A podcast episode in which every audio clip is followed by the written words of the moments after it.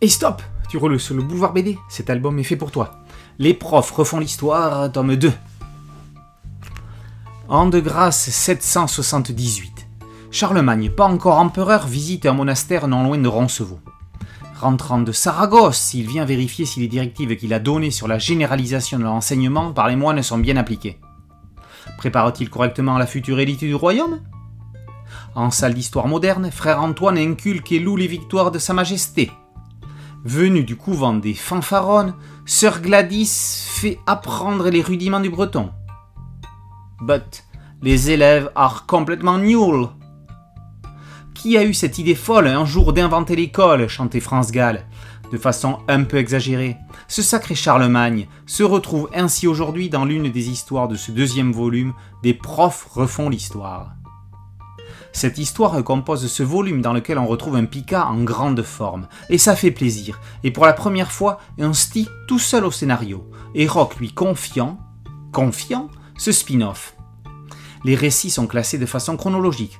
On démarre au Crétacé, ou plutôt au Crétalicé, avec un dinosaure aux allures de notre boulard national, sauf que c'est T-Rex Boulard qui arrive en retard pour les enseignements. Espérons que les élèves ne mettent pas la provisore en colère.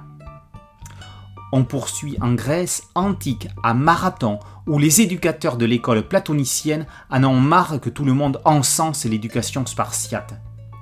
Après la visite de Charlemagne, on fait un bond quelques années pour se retrouver en 1229 avec une première révolte estudiantine dans le quartier latin parisien. Puis, c'est l'histoire de Gladys d'Arc. On verra comment elle échappa au bûcher. Les mousquetaires du roi vont tenter de retrouver les ferrets de la reine au XVIIe siècle sous l'excellent titre de capes et de craies.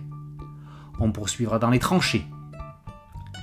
Partie de l'anecdote authentique selon laquelle les soldats français et allemands ont fait une trêve pour fêter Noël, les combattants font de même pour la rentrée scolaire.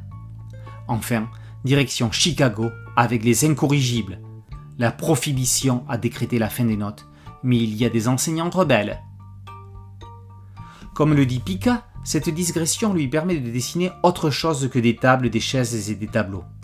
Même si le format histoire courte ne lui permet pas de présenter de grandes cases avec de vastes décors, il parvient quand même à assurer le voyage dans le temps et le dépaysement.